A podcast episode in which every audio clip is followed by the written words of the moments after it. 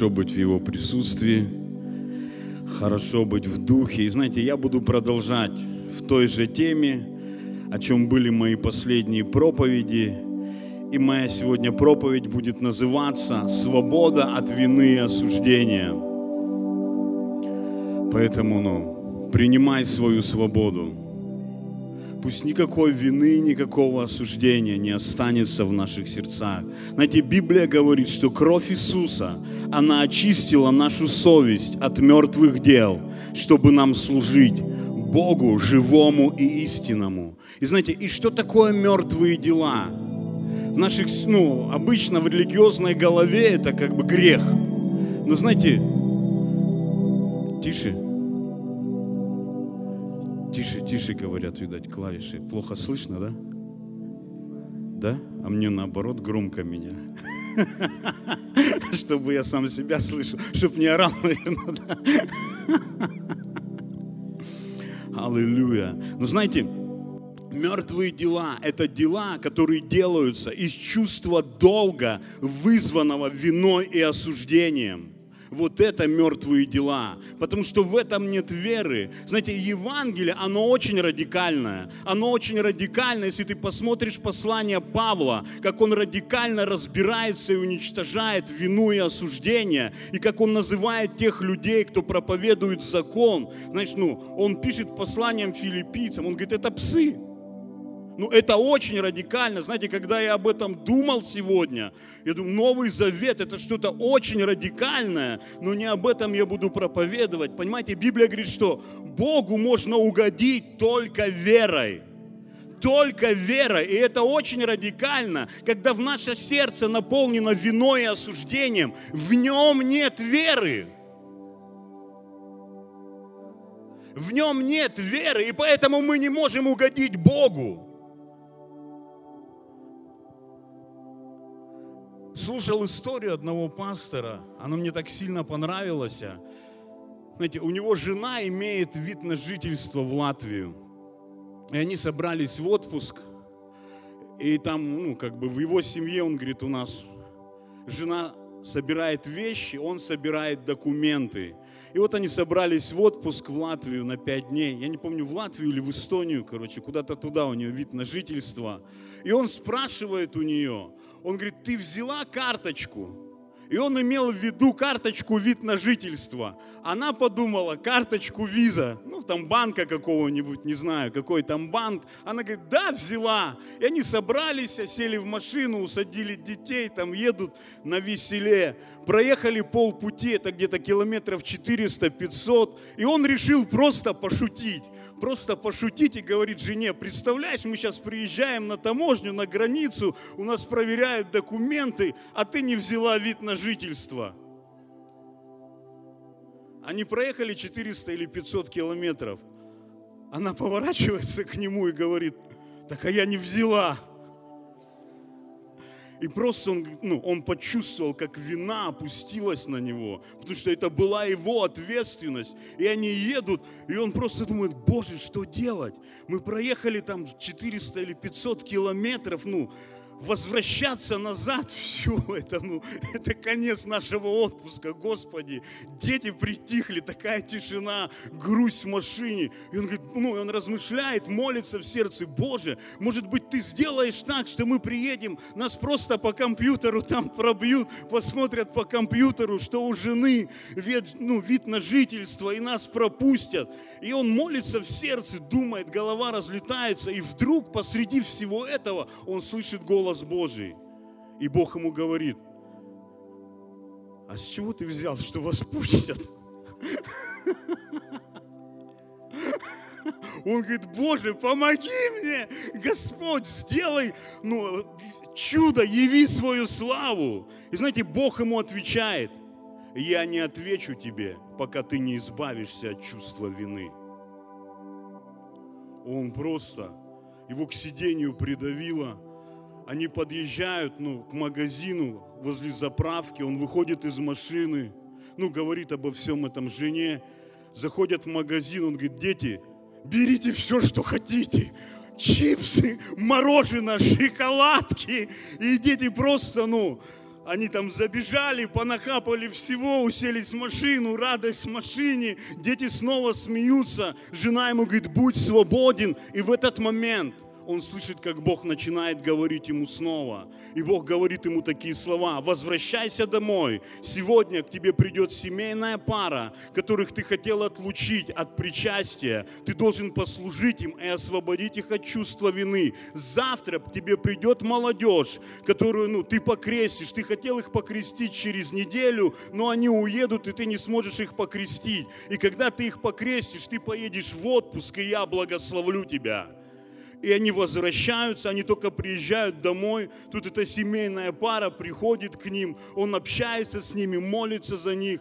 они уходят в радости, на следующий день приходит молодежь, и точно они там должны были куда-то с родителями уехать, он их крестил, они собираются в отпуск, уезжают на 10 дней, и он говорит, Бог так благословил нас, я не знаю, там, ну, не говорится, как бы, кто родственники или кто. Он говорит, нас поселили, я так понял, там какой-то дворец, с одного и окна на две стороны, с одной стороны озеро, с другой стороны море, и дали им яхту. Это, говорит, ну, это был такой отпуск, это была такая слава Божья. И он говорит, я научился кое-чему. Бог не может ответить на наши молитвы, когда в нашем сердце есть вина и осуждение. Это правда. Это правда. Если в нашем сердце есть вина и осуждение, Бог не слышит наши молитвы. Это очень радикально, потому что в этом нет веры. И знаете, и мне также очень ну, нравится история, она очень назидательная, Евангелие от Луки, 4 глава, дома ее прочитаете, потому что ее все почти знают. Это история про самарянку, когда Иисус встретил ее у колодца, и там так сказано, что надлежало Иисусу идти через Самарию. Знаете, эта встреча была запланирована Богом, она должна была состояться. И когда Иисус встретил самарянку возле колодца, да, она пришла туда днем, в самый зной, в самую жару. В это время в той местности за водой не ходят там ходят утром за водой. Но из-за того, что весь город осуждал и стыдил ее, она ходила днем, чтобы ее никто не видел, чтобы не переживать эту боль, не переживать этот стыд и позор. И когда Иисус освободил ее от осуждения и вины, она пошла и привела в этой свободе всех людей к Нему, понимаете, всех тех людей, которые осуждали ее и от которых она пряталась. Представляете, какая благодать и свобода была в ее устах, которая смогла коснуться этих людей, что они ее послушали и пошли за ней посмотреть вообще, что случилось с этой женщиной, когда они раньше с ней вообще ничего не хотели иметь общего. Они показывали на нее пальцем, и они стыдили ее. Понимаете, ну что произошло там с ней? И меня также восхищает, как Иисус с ней говорил, когда Он сказал и помните, иди позови мужа своего. И она отвечает ему, у меня нет мужа. И знаете, и он так говорит, правду ты сказала, что у тебя нет мужа. Ибо те пять, которые у тебя были, это не мужья. И шестой, с которым ты живешь, это тоже не муж твой. Понимаете, в его словах нет никакого осуждения. Он не говорит, ах ты блудница несчастная, стоишь тут лукавишь. Он оправдывает ее, в его словах оправдание, и эти слова обращают ее к Господу, и она начинает говорить о поклонении Богу, потому что сразу она отвечает, сказано, отвечает ему, женщина говорит ему, Господи, Вижу, ты пророк, отцы наши поклонялись на этой горе. Понимаете, эти слова направляют ее сердце к Богу, и она начинает думать о поклонении. Понимаете, когда наше сердце наполнено осуждением, виной, стыдом, мы не хотим думать о Боге. Нам и так плохо. Понимаете, поклонение не приносит никакой радости. Когда ты, тебе стыдно перед Богом, это становится что-то очень тяжелым.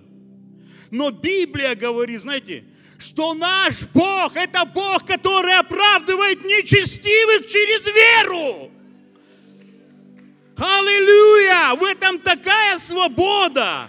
Это так важно поймать свое сердце, что у нас Бог, который не осуждает, но оправдывает нечестивых.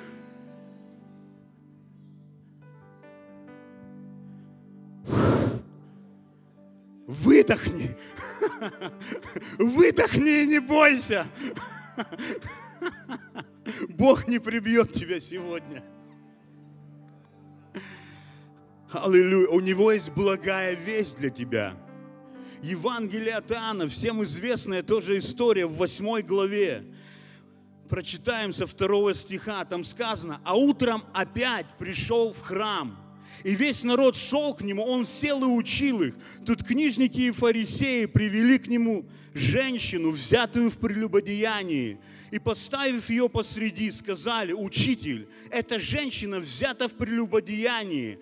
И глядите, а Моисей в законе заповедал нам побивать таких камнями.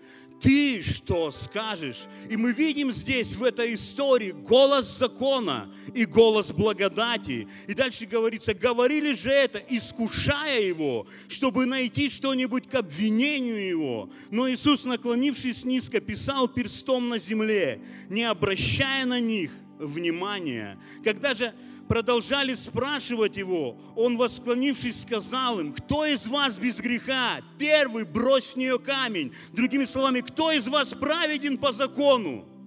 Используй закон. И сказано, и опять наклонившись низко писал. Ему вообще было это неинтересно. Он не хотел ничего общего иметь с этим. Он даже не смотрел в ту сторону, где вина и осуждение.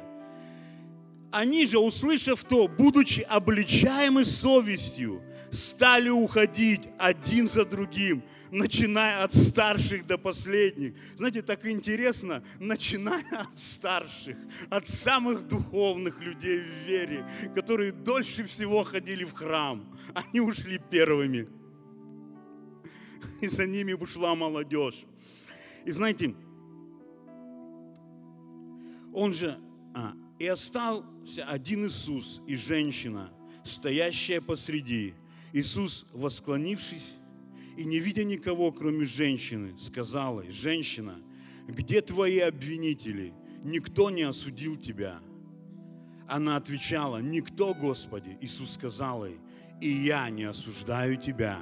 Иди и впредь не греши.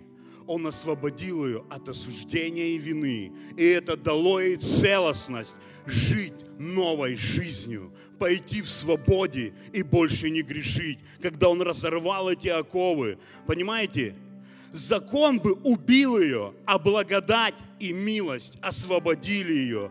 Все эти люди, они могли уйти оправданными, но они ушли с чувством вины и, и не Иисус их осудил, сказано, их совесть их осудила. Понимаете, Библия говорит, что закон, если что говорит, говорится к стоящим под законом, так что заграждаются всякие уста, и весь мир становится виновным перед Богом. Но ныне, независимо от закона, явилась праведность Божья. Понимаешь, если ты живешь под законом, ты будешь виновен весь мир становится. Закон говорит, понимаете, там сказано, закон говорит, и все, что он тебе говорит, ты виновен. Ты негодяй, ты вот здесь не дотянул, здесь не домолился, здесь не дослужил, здесь не дочитал, ты плохо относишься к жене, ты внимания не уделяешь своим детям, ты вообще служить перестал, ты еще чего-то не доделал, ты сегодня не проповедовал, а хочешь, чтобы Бог благословил тебя, вот тебе, проклятие получишь. Но ныне, ныне, прямо сегодня, сейчас и две тысячи лет назад явилась праведность Божья, независимо от закона. Понимаешь, независимо от твоих молитв ты праведен. Благословения тебе принадлежат, независимо от того, сколько ты бабушек через дорогу перевел. Аллилуйя! И Бог хорошо к тебе относится, и это не зависит от нас. И знаете, мы либо принимаем оправдание и свободу через эту, и через это силу жить новой жизнью, либо осуждение и вину, через которые приходит стыд и позор. И я думаю, это одна из величайших трагедий в церкви, в жизни верующего, когда, приходя к Богу или в церковь, вместо оправдания он принимает вину и осуждение, и от этого чувствует себя недостойно, и где-то глубоко в сердце сердце начинает верить, что это очень духовно. Что вот он сейчас чувствует осуждение, это очень духовное что-то. Это религиозная ложь, которая производит мертвые дела. Потому что под этим чувством вины и позора ты говоришь, Господи, вот домой приду, пять часов молиться буду, или еще чего-то буду – и вот это все, все заканчивается вот этим «буду». Ну, может, один-два дня, и оно все заканчивается, потому что это мертвое. Это мертвые дела. У них нет силы жизни. Это не дает тебе ни силы, ни жизни. И поэтому это умирает, и ты чувствуешь себя еще хуже. Потому что ты наобещал Богу. И опять опять не исполнил. Знаешь, иногда с людьми общаешься, и говорит, да просто надо принять решение. Я сейчас приму решение. Мне просто нужно собраться. И мы говорим, ты уже сколько раз решения принимал по этому вопросу? Сколько раз ты их принимал? И какой результат? Знаете, 1 Коринфянам 15:56 сказано, жало же смерти грех – а сила греха – закон. Понимаете, сила греха – это осуждение и вина, которые ломают человека изнутри, навязывая ему стыд, комплексы и различные проклятия. И знаете, я слышал такую статистику, это, говорят, научно доказано, что 80 или 90 процентов заболеваний, они все из-за чувства вины или стресса. Кэролин Лив говорит, что 98% людей, больных раком, болеют из-за своего негативного мышления, что это вызывает какие-то процессы, и там что-то происходит с организмом. И это тоже научно доказано. И там же, вот в этой истории – про эту женщину, про эту блудницу в 12 стихе сразу, когда ушли все обвинители, Иисус говорит такие слова. Опять говорит Иисус к народу и сказал им, «Я свет миру, кто последует за мной, тот не будет ходить во тьме, но будет иметь свет жизни». Знаете, и религиозные мозги говорят, если ты пойдешь за Иисусом, ты не будешь грешить. Все. Если ты идешь за Иисусом, ты не грешишь. Если ты грешишь, значит ты не идешь за Иисусом. Но если ты посмотришь эту историю, она вообще не об этом. О чем говорит здесь Иисус в контексте этого отрывка? Он говорит, последовать за Ним – это принять свет истины, того, что Он не осуждает тебя, того, что ты праведен, того, что Бог влюблен в тебя, и то, что ты благословлен. И тогда ты не будешь ходить во тьме, ты не будешь запутан ложью. Этот ты будешь носить свет в себе. И это катализатор Нового Завета, понимаете? Не для того, чтобы, а потому что. Мы даже любовь можем в сухой закон превращать, говорить, мы должны любить друг друга чтобы все узнали, что мы его ученики. Но Новый Завет говорит, любите друг друга, как я возлюбил вас. Закон говорит, прощай, чтобы быть прощенным. Но Новый Завет говорит, прощай, потому что ты прощен. Благословляй, потому что ты благословлен. Вот что дает внутреннюю силу. Римлянам 5.18 сказано, Итак, преступление одного принесло осуждение всем людям, так и праведный поступок одного принес оправдание, дающее, все, а, дающее жизнь всем. Понимаете? Оправдание дает нам жизнь. а не мы живем, чтобы оправдаться. Ты переживаешь жизнь в своем сердце, когда ты понимаешь, ты оправдан. И это на сто процентов. Скажи своему соседу, ты ни в чем не виноват.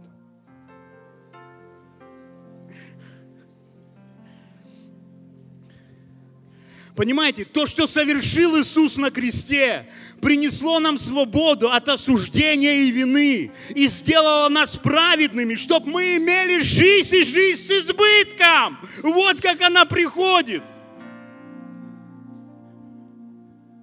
Помните, ну вы все помните, кто не первый раз, историю про Давида и Голиафа. Сказано, Голиаф 40 дней, знаете, они дали ему кафедру. Они дали ему место говорить. Он 40 дней им проповедовал, что вы рабы Сауловы. Библия говорит, 40 дней он поносил, просто стыдил их, приводил их в стыд и позор. Воинство небесное, как сказал Давид. И они прятались в колесницах, там прятались, когда Голиаф выходил. Но когда пришел Давид – как имя Давида, возлюбленный. Когда пришел тот, кто слушал проповеди от Господа, что он возлюбленный, и не слушал проповеди этого необрезанного проповедника, он взял пять камней, пять число благодати. Благодать снесла голову Голиафу. И это то, что сделал Иисус, возлюбленный Богом. Поразил дьявола в голову. И он подошел, и он отрубил голову там, где уста. Он убил голос стыда, вины и позора. И сказано, все мужи Израиля поднялись и пошли в этой победе. Бог подарил нам победу Иисусом Христом. Благодать поднимает и высвобождает сыновей и дочерей Божьих, когда мы удаляем позор.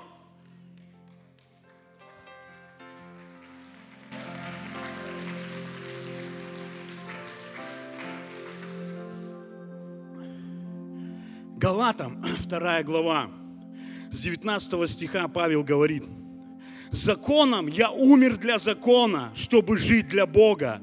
Я сораспялся Христу.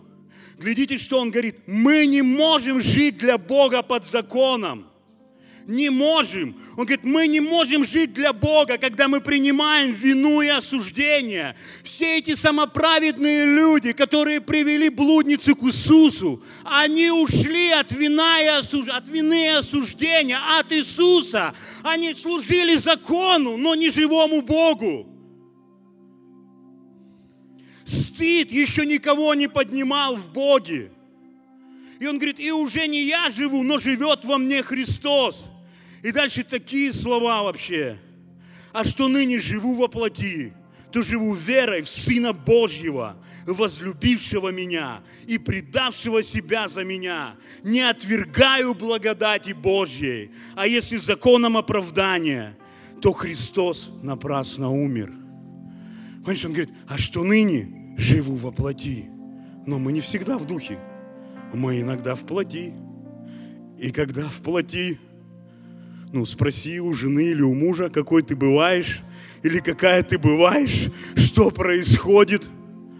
Он говорит, и когда я в плоти, я живу верой в Сына Божьего, возлюбившего меня и предавшего себя за меня. Я принимаю благодать, я не принимаю стыд, я принимаю Его любовь, я принимаю что Он любит меня. И вот почему, помните, когда мы в прошлый раз говорили, змея, когда укусила его, яд не убил его, потому что Павел так верил и мыслил, я ни в чем не виноват.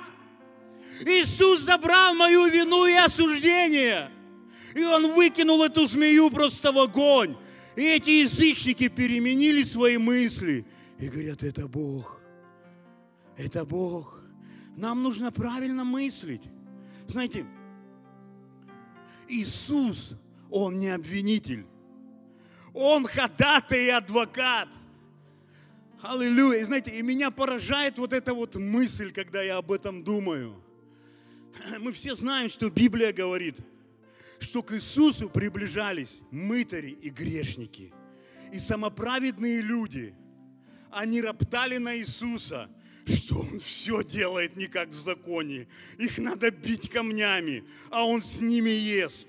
И вот однажды, когда собралось очень много народу на горе, мытарей и грешников, Иисус им говорит, вы свет миру. Вы соль земли. Я думаю, там мозги разлетелись у мытарей и у тех же фарисеев. Они думают, нифига себе. Вот это, вот это он, наверное, пошутил. Или вот это ересь он сейчас сказал. Вот это проповедник, сладкий проповедник благодати. Но это то же самое, о чем рассказывал Крис Валантон. Когда, помните, шел наркоман, и он говорит ему, этот наркоман прошел все репцентры, и он говорит, ты святой человек. И все его друзья подумали, этот проповедник сегодня гонит, а он освободился. Понимаете, наше отождествление с тем, кто мы есть в Боге, освобождает, преображает и благословляет нас, а не наши усилия, не мертвые дела. Но вера, которая осознает, это я, это я в нем, это он сделал во мне. Даже когда твои дела кричат, ты грешник несчастный, ты достоин смерти, убить тебя надо, как ты в церковь пойдешь. Для этого и пойдешь, чтобы Иисус освободил тебя – Аллилуйя!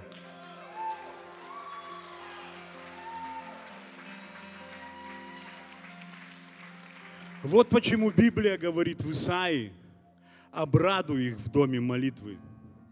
Обрадую в доме молитвы. Есть радость, Евангелие, радостная весть. Аллилуйя. У Господа радостные вести – Галатам тоже известное местописание 13-14.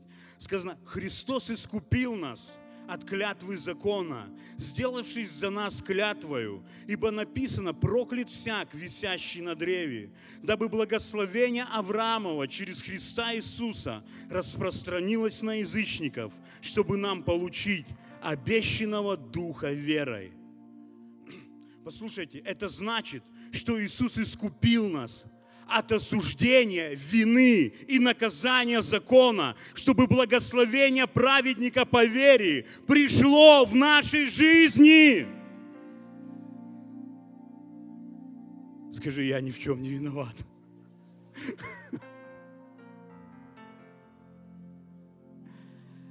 Понимаете, благословение Авраамова. Когда я смотрел 12 главу Бытия, когда Бог он призывал Авраама. И он говорит, пойди за мной, я благословлю тебя. Я возвеличу тебя. Я размножу тебя. Я. Понимаете, там нигде не было ты.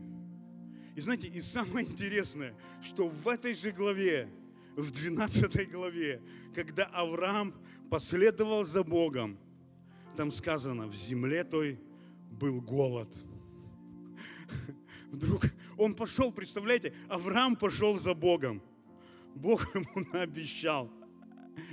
Не Авраам обещал Богу, Бог наобещал Аврааму, ты будешь благословлен, ты будешь очень великим, вообще так много хорошего я дам тебе и сделаю в твоей жизни. И он пошел. И знаете, и он идет за Богом, и вдруг голод пришел в его жизнь. Понимаешь, то, что ты идешь за Богом, и голод может прийти в твою жизнь. Это не означает, что ты проклят. Оставайся в вере. Оставайся в вере. Это просто дьявол хочет украсть твои благословения, украсть твои отношения с Богом, украсть твое призвание, твое служение. И знаете, но Авраам, он даже отступил там, сказал, он пошел в Египет, и он сказал такие просто мужественные слова своей жене Саре.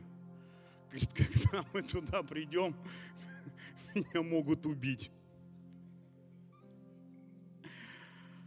Скажи им всем, что ты моя сестра. И потом добавил такую, чтобы мне хорошо было.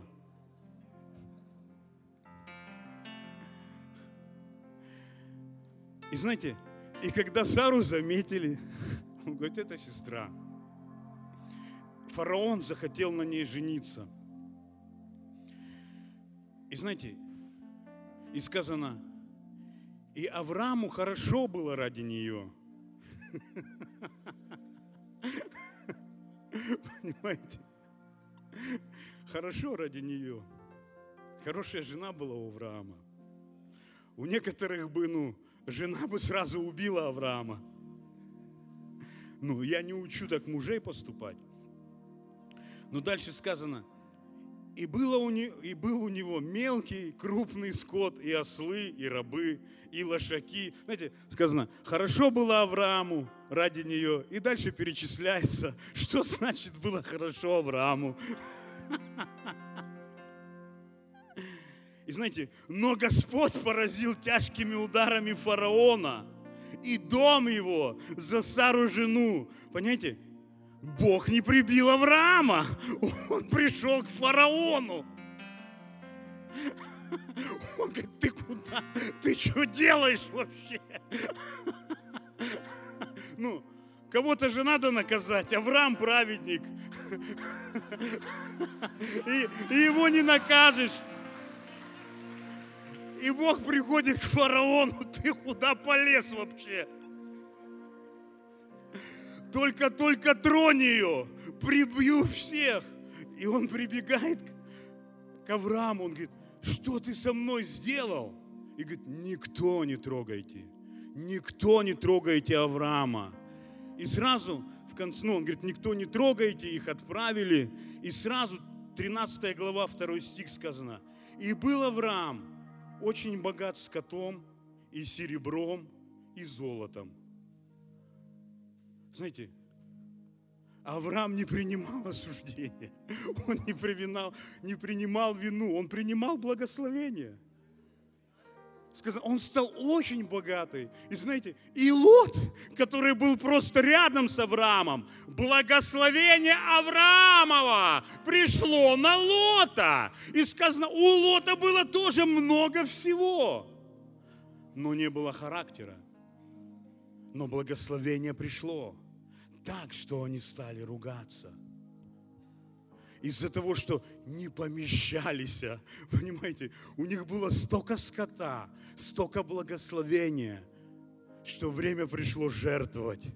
Но Лот не захотел. И они разделились. И знаете, и 20 глава Бытия. Авраам пришел в Герар к царю Авимелеху, и там та же песенка. Один в один. Да, и даже певец тоже, слова те же. Он говорит своей жене, скажи, что ты сестра моя, чтобы мне хорошо было. Ну, в прошлый раз было хорошо. Ты же видишь, работает. Мы богаче стали. Зачем менять схему, если она работает? И знаете, и опять Сару заметили. И опять Бог посещает Авимелеха. Опять Бог приходит во сне к Авимелеху, не к Аврааму. И он говорит, ты что делаешь вообще? Авимелех говорит, я не знал. И знаете, что самое интересное? Бог говорит, теперь возврати жену мужу, ибо он пророк и помолится о тебе, и ты будешь жив а иначе кирдык. Как Бог называет Авраама? Как он, может Бог чего-то не увидел там? Он говорит, этот пророк вообще, человек Божий, тебе нужно пойти к нему, чтобы он помолился за тебя, а иначе все пропало. И знаете, и сказано, и взял Амелех серебра тысячу сиклей, и мелкого крупного скота, и рабов, и рабынь, и дал Аврааму, и возвратил ему Сару, жену ему, и сказал Авимелех Аврааму, вот земля моя пред тобою, живи где, где тебе угодно. Что-то произошло ночью с ним. И Саре сказал, вот я дал брату твоему тысячу сиклей серебра, вот это тебе покрывало для очей пред всеми, которые с тобою, пред всеми ты оправдана. И помолился Авраам Богу, и исцелил Бог Авимелеха, и жену его, и рабынь его, и они стали рожать. Знаете, Авимелех сразу понял, нужно почтить человека Божьего.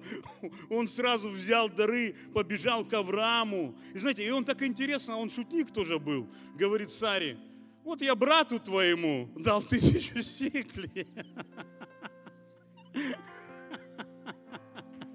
Он понимал юмор.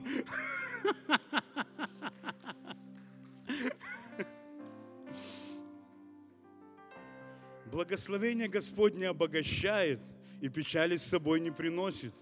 Вот почему некоторые радуются из вас. Но знаете, самое главное, и помолился Авраам Богу. И не сказано, что Бог не услышал его за его деяние. Сказано, и ответил Бог. И ответил Бог Аврааму, и они стали рожать потому что Авраам был праведник по вере. Понимаете? И Бог называет это пророчеством. Авраам был в духе отцом множества, но во плоти он был еще бездетным. Но когда он стал молиться, понимаете, он мог впасть в осуждение, сказать, да что они все, помолись, а тебе нужно за меня молиться – у меня вообще, я тут и накосячил так, и детей у меня нету. Но когда он молился за Авимелеха, он высвободил свой прорыв. Ты пророчествуешь, когда тебе нужно исцеление, и ты молишься за больных. Ты пророчествуешь свое исцеление – когда ты хочешь переехать в какое-то новое жилье, и ты благословляешь кого-то, кто хочет переехать или уже переехал, ты пророчествуешь свое новое жилье. Когда кого-то ты благословляешь, чтобы человек поменял автомобиль, ты пророчествуешь свой новый автомобиль. Если ты веришь в это, конечно. Понимаете? Не осуждаешь, а пророчествуешь. Аллилуйя. Римлянам, 8 глава. Ух ты, время у нас заканчивается. Там сказано, нет ныне никакого осуждения тем, кто во Христе Иисусе. Потому что закон Духа жизни во Христе Иисусе освободил меня от закона греха и смерти. Как закон, ослабленный плотью, был бессилен, то Бог послал Сына Своего в подобие плоти греховной, в жертву за грех, и осудил грех во плоти, чтобы оправдание закона исполнилось в нас – послушай, оправдание закона исполнилось в нас. Мы законно праведны, мы законно благословенны. Бог может двигаться через нашу жизнь и отвечать на наши молитвы, потому что Он забрал законно наш суд, нашу вину, наш стыд и позор. И нам законно сегодня вменяется Его праведность. Библия говорит, праведник семь раз упадет, и Бог поднимет его. Семь раз упадет, и Бог поднимет. Другими словами, праведник упал. Он не стал грешником. Он праведник, и Бог поднимает его и благословляет. Он опять упал. И Бог не говорит, о, он опять его поднимает. И там же в этой главе 33-34 стих – Сказано, кто будет обвинять избранных Божьих? Бог оправдывает их. Кто осуждает? Христос Иисус умер, но и воскрес. Он и одесную Бога, Он и ходатайствует за них. Что значит оправдать? Знаете, что значит оправдать? Я знаю, в моей жизни было такое. Я однажды был на суде. Ну, не однажды я был, я имею в виду, ну... Вот этот случай у меня был однажды только. Я был там обвиняемым. И знаете, и прямо там на суде с меня сняли все обвинительные приговоры, объявили невиновным и отправили дело на доследование. Оправдать – это снять всякий обвинительный приговор и объявить тебя невиноватым, объявить тебя праведным перед законом. И это важно понимать. Тоже несколько недель назад я услышал эту историю. В одной церкви была женщина одна, бесноватая. И у нее был этот дух прорицательский. И она вставала, могла встать посреди служения и там кому-нибудь, ты на этой неделе украл деньги. И это была правда. И она не уходила из церкви. Она приходила, и она позорила людей. И знаете, и туда приезжали проповедники, и проповедникам говорили, у нас есть женщина бесноватая, давайте выгоните из нее бесов. И проповедники говорили, ну, а, никаких проблем, после служения я сойду и помолюсь за нее. И он, когда он сходил и начинал, ну, чтобы помолиться за нее, она начинала орать на весь зал про все грехи в его жизни – которые были. И проповедник просто убегал. Просто он в стыде и позоре, он краснел и, и не знал, что делать. И таких было три вроде проповедника, и потом приехал четвертый. И его также попросили, он говорит, да никаких проблем, помолимся. Я отпроповедую, выйду, помолюсь. И когда он вышел помолиться за нее, и все было то же самое. Она стала орать все его грехи. И он, глядя в их глаза, Говорит, ты все правильно сказал, кроме одного. Я оправдан кровью Иисуса. Пошел вон. И бес вышел.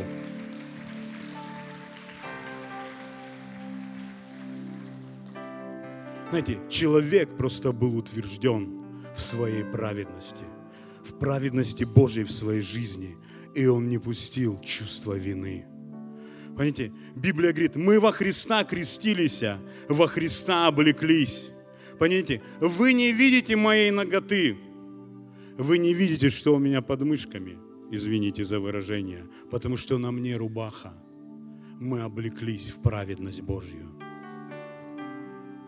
Мы в Него крестились, и мы облеклись в праведность, во славу, в Его благоволение. Знаете, Захария, он увидел видение, он увидел первосвященника, который был у них на тот год, который стоял перед Господом. И сказано, по правую сторону он увидел дьявола, который противодействовал первосвященнику. Правая сторона – это место Бога, это место благоволения. Иисус сидит по правую сторону. Когда Иисус сказал ученикам, закиньте сети по правую сторону, сторону, они были полные. Но здесь пророк смотрит, и он видит, что по правую сторону стоит дьявол, и он противодействует.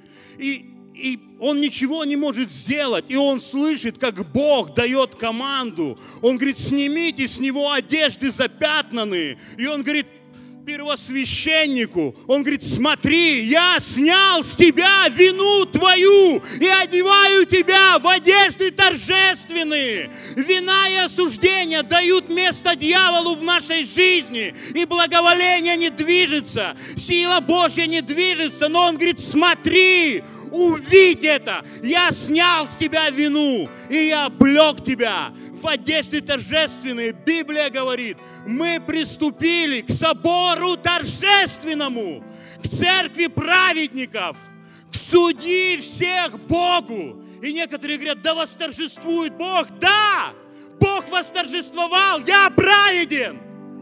Да восторжествует Бог! Да, Бог восторжествовал! Я благословлен! Да восторжествует Бог! Да, Бог торжествует! Дух Господень на мне! И нет никакого осуждения! Аллилуйя! Понимаешь, мой Бог простил все мои грехи. Он уничтожил все обвинения против меня. Он властно подверг позору все начальства и власти, восторжествовав над ними собою. Собою. Он снял с тебя вину твою. И Он облег тебя в одежды торжественные. Аллилуйя.